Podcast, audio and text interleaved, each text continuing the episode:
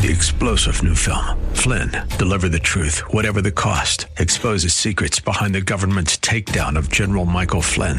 Flynn knew what the intel world had been up to. He ordered the first audit of the use of contractors. This set off alarm bells. He told the truth. He was the most dangerous person for Donald Trump to hire. They had to get rid of Flynn. Flynn, deliver the truth, whatever the cost. Available now. Watch it today. Go to salemnow.com. Salemnow.com. Welcome back to Reaching Your Heart. Pastor Michael Oxentenko's message today is entitled Risk and His Return.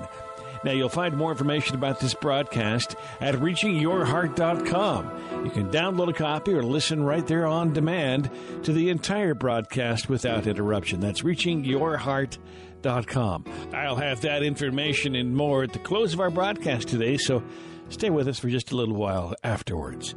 Let's get underway. Here is Pastor Michael Oxentenko with Risk and His Return. Dear Father, we don't want to be lazy Christians, lukewarm in spirit, uncommitted to the greatest hour of human history. Father, we thank you for Jesus, who for the joy that was set before him endured the cross. Father, we are grateful that we have a cross and we can get joyous about the cause of God at this time of Earth's history. In Jesus' name, amen. The greatest truth in the Bible is the truth that Jesus saves. I'll say that again. The greatest truth in the Bible is the truth that Jesus saves. I don't compromise that truth in this pulpit because Christ did not compromise it at the cross. It's more important than the truth of the judgment. It's more important than the Sabbath truth, which is a very important truth. You see, the Sabbath is important because the Sabbath points to the Lord Jesus as the creator and savior of the human race. Being saved means resting in Jesus' finished work. I mean, some people out here, they get ashamed of using the word saved. Now, I understand we shouldn't go around bragging about being saved. But isn't it okay to say Jesus saves? Yes or no? It is. Being saved means resting in Jesus' finished work and trusting in Jesus for the future judgment day. That's what righteousness by faith is about. It's not a slogan, it's really faith in a person who saves. Luke 19:10 provides the motive for Jesus coming to this world. I like this verse a lot. Christ said, For the Son of Man came to seek and to save the lost. I mean, that sends shivers down my spine. Christ came to save me and you. He came to seek that soul that was lost and could not find its way to heaven's ground. Two defining actions in Jesus' job description here is Lord. Defining action number one Jesus came to seek the lost. I mean, there are people who come to church, they go through the rounds of church, they don't think they're lost. You can be just as lost in the church as you are outside the church. Is that right? You can be just as lost here as someone is out there. The lost person doesn't know how to find God. That's the nature of being lost. So Jesus seeks out that man or woman who is groping for God, who in their heart wants to know God but just can't get it. You see, we cannot find God on our own. We cannot seek the infinite and the unknown with our intellect and our feelings. Somehow, God has to break through. And when you turn to God in your life, it's not because you're good at finding God. It's because it's not because you're smart enough. It's not because you're skillful at theology, because you have the right degree, or you grew up in the church. Friend, you can't even desire heavenly things unless the Spirit of God seeks the inner heart and the secret mind to disclose the grace of God to the numb stuff of the soul. We're that numb and that dumb, spiritually speaking, that God's grace that is infused into the life. It takes the action of the Holy Spirit to reach you. Christ is the hound of heaven, and he seeks the lost trapped in the dark woods of a sinful world. I have been in such a place in my life, I can remember having a dream once of running through the woods, running from evil, and coming to the front of a church. And in that dream, I saw people there outside the church praying for me. And someone from that group in my dream came down, and I'll never forget it. They looked me square in the face and they said, This dream is true for you here. It's possible to be lost, alone, and afraid after years of ministry. And the prayers of others can find you. That's what happened to me. That's how I came here. That dream occurred before Reaching Hearts International was formed. This point was driven home to me dramatically by my son. I my children scare me to death every now and then. You have children scare you to death? Okay. They scare me to death every now and then. I got a call from my son Friday. Dad, we were rescued.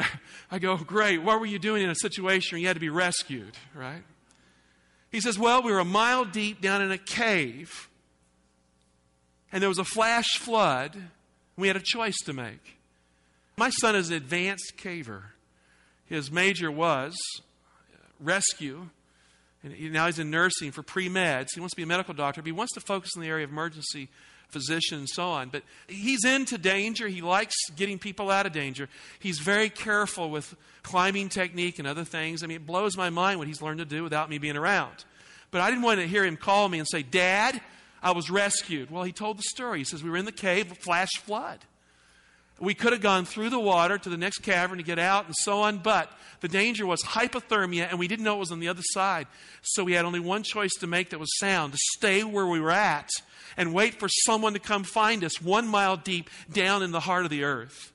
Now, he'd made the right move prior to this. He'd left his coordinates with a caving team, seasoned, that they knew at a certain point in time, if he didn't check back, they were going after them. And true to form, they moved into motion. 19 hours later, as they were moving toward hypothermia, huddled together, they were rescued by people who sought them out. Dear heart, you may be trapped in a cave and you can't find God.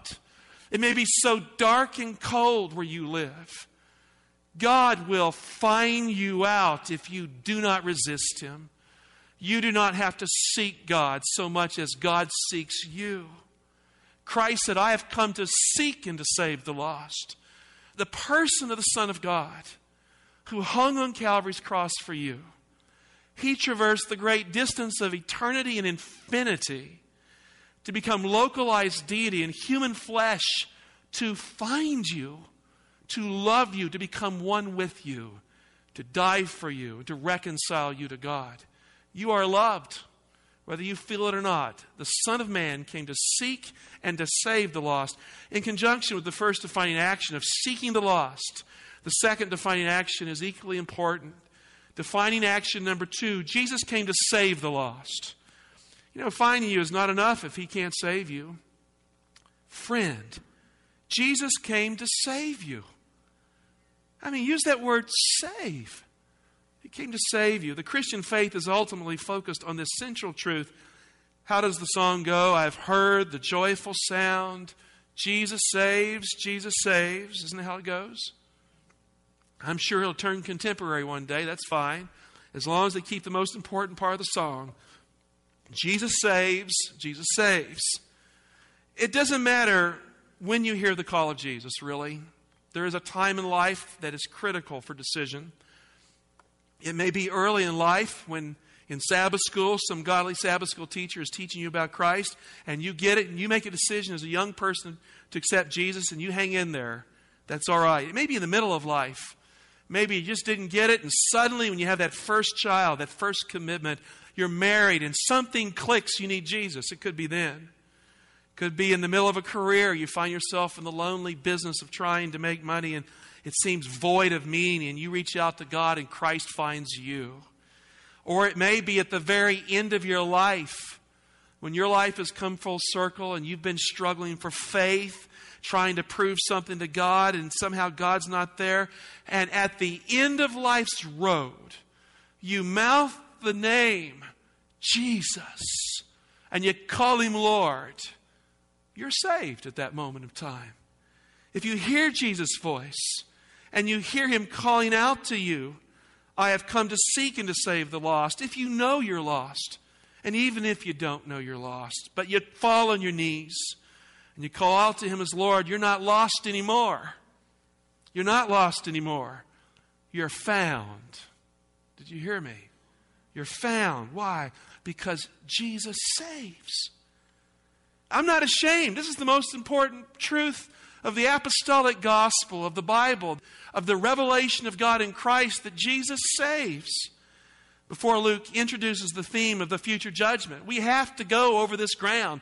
Luke 19:10 is the context for what will occur in Luke 19:11 and following. And if we go to the judgment without going to the cross, we've gone to the right place at the wrong time. We must come to Christ before we can view these sacred subjects.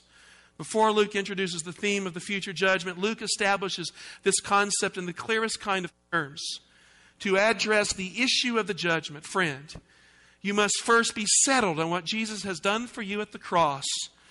If you can't confirm the cross in your life, then the judgment really doesn't matter. Why talk about it?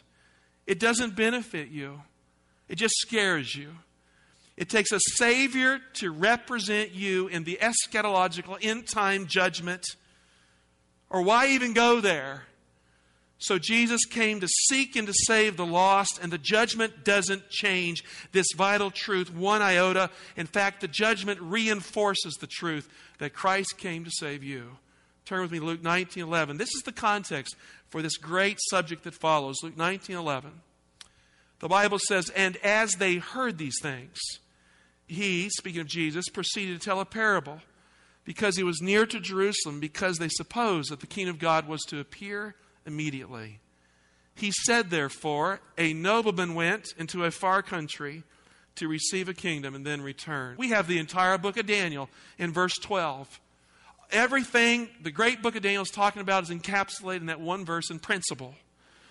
The present participle in the Greek text is used for the English expression translated here as they heard these things.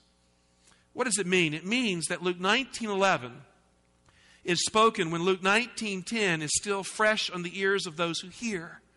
It is meant to be understood in the context of the statement that Jesus has just made that he has come to seek and to save the lost.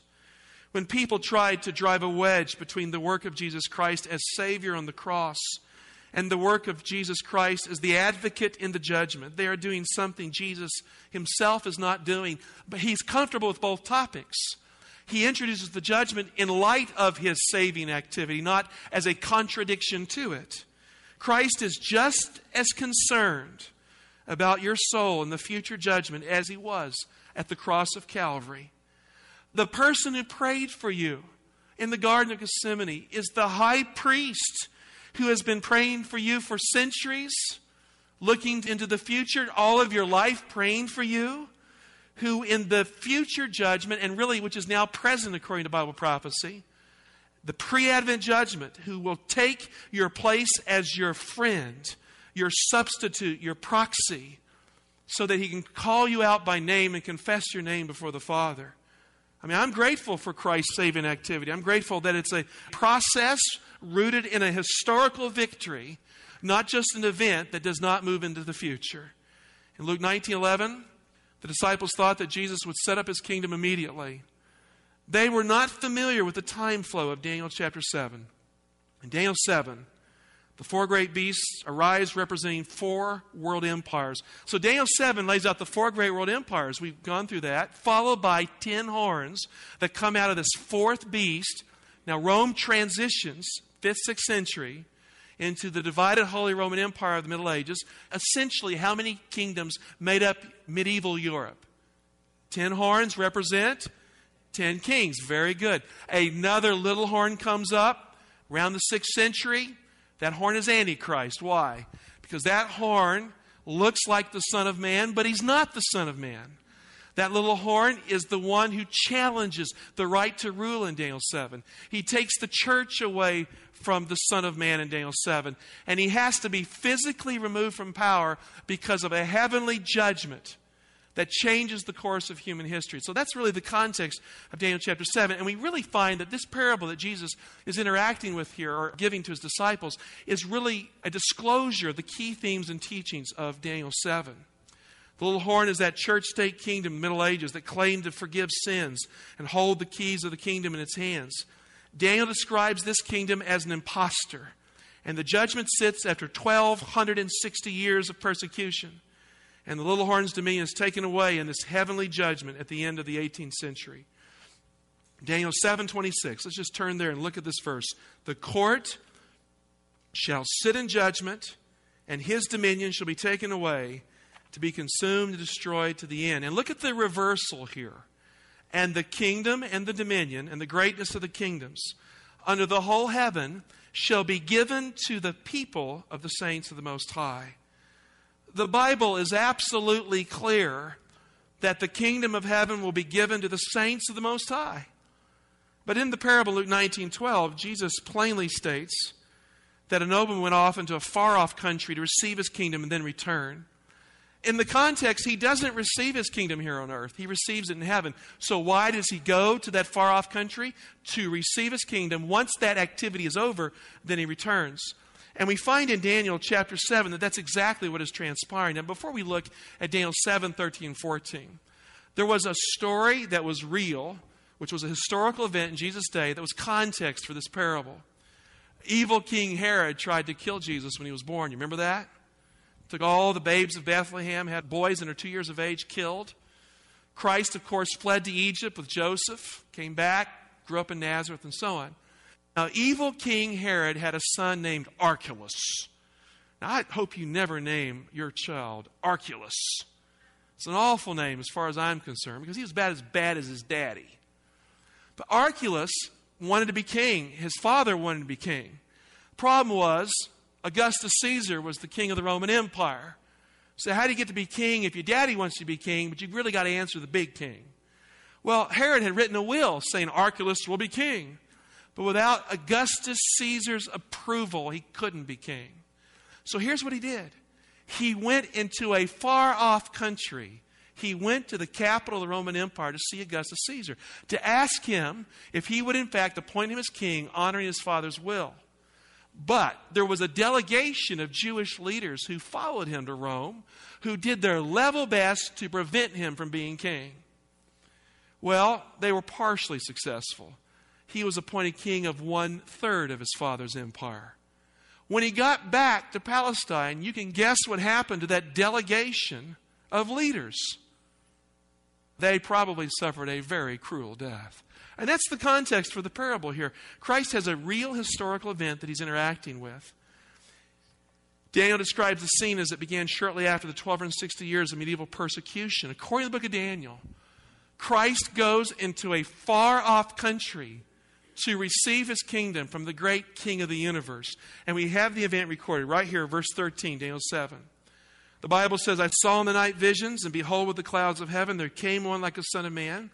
He came to the Ancient of Days, was presented before him, and to him was given dominion and glory and a kingdom that all peoples and nations and languages should serve him. His dominion is an everlasting dominion which shall not pass away, and his kingdom one that shall not be destroyed. In a pre Advent heavenly judgment in Daniel 7, Christ comes before the Ancient of Days, before he comes back at the end of the world. Some people say, well, Pastor Mike, how do you know there's some judgment in heaven prior to the second coming? Because the Bible says so. How's that for an answer? Just very directly. We see the Son of Man coming before the Father. The books are open, judgment starts, and you're not there. It's a proxy. He represents his people and he receives his kingdom from the Father. In a sense, he's married to the kingdom, and it's the kingdom of heaven because he receives it in that far off country rather than receiving it here. And once he's finished in the parable, he returns to the earth. So the parable focuses on what would happen contextually between the time he leaves for that far off country and the time he returns. The parable introduces the concept of risk in the context of his soon return. The word return here is a pun that I'm using. It means two things it means a return on the investment, which is his, and his physical return that makes it happen. Friend, whenever you invest in life, there is risk. How many of you have lost money in the stock market for your IRA?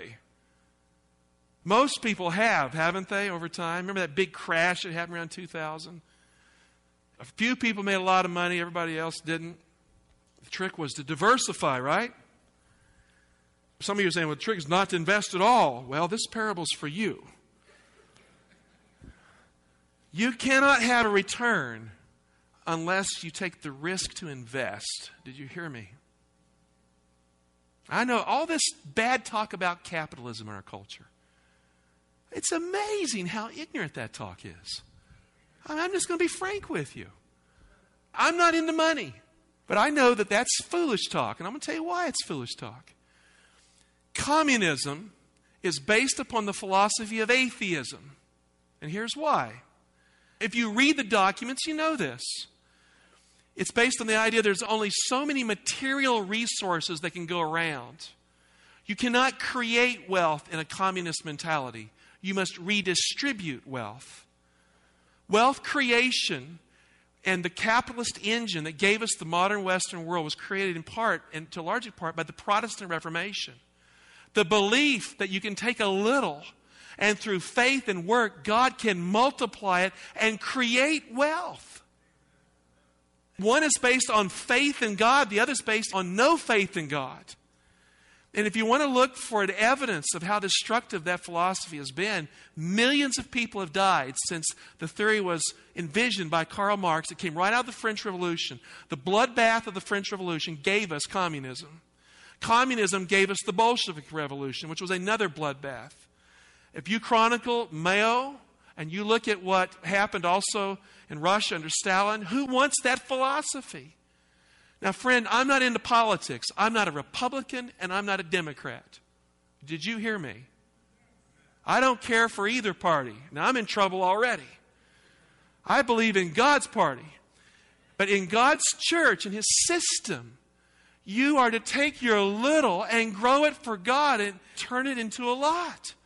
God will infuse divine power into that which seems insignificant to make it burgeon and multiply into infinite resources if necessary.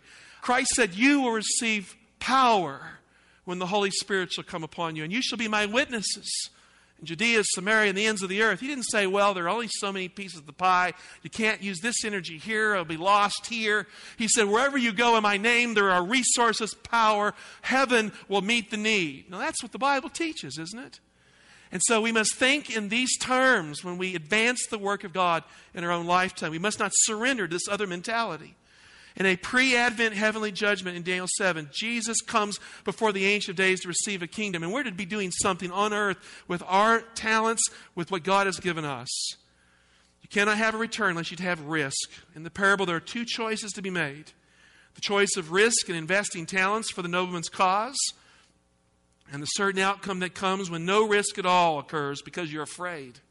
His return will bring a return on your investment if you trust Jesus. That's the point of the parable. Look at verse 13. Calling ten of his servants, he gave them ten pounds, and he said to them, Trade these till I come. But his citizens hated him and sent an embassy after him, saying, We do not want this man to reign over us. That's exactly what the Jews did when Archelaus wanted to reign in the place of his father, King Herod. They sent a delegation to Rome to stop it, and as a result, he only got a part of the kingdom. When he got home, of course, I imagine he butchered that delegation, so we don't know much of them now. But in the broader sense, the delegation represents a rebellion in the Christian church in the Middle Ages that misused the talents of the Christian faith. Look at the verse very carefully. In the parable, the nobleman gave his servants how many pounds? What does it say? Ten pounds. He didn't give them nine pounds.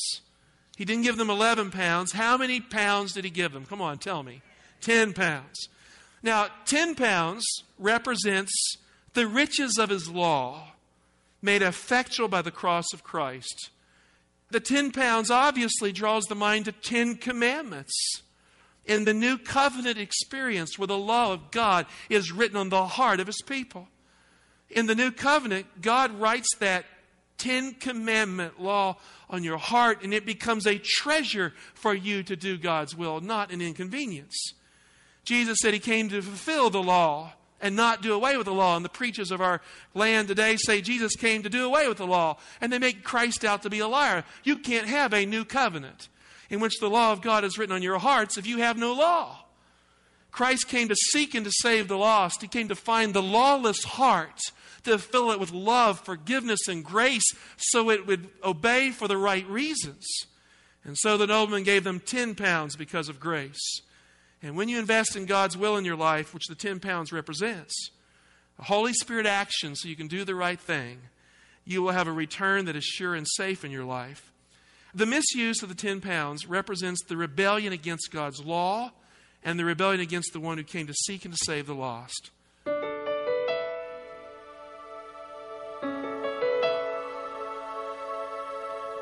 Well, that will cover the first portion of Risk and His Return. Today's Reaching Your Heart. Thank you so much for listening today. As always, you can go to reachingyourheart.com, look for the broadcast schedule there on the main page, and download a copy of this broadcast. You'll find it in its entirety, again, under the broadcast schedule there at reachingyourheart.com. If you can help us out with a financial contribution while you're on that website, it is so much appreciated, and thank you for doing that to send you a contribution through the mail. The address here is Reaching Hearts International, 6100 Brooklyn Bridge Road, Laurel, Maryland, 20707. That's 6100 Brooklyn Bridge Road, Laurel, Maryland, 20707. That is also the address for the worship service this Saturday at 11 o'clock. If you're in the area, please stop by. We'd love to have you as our guest. And thanks for listening. As always, we pray God is reaching your heart.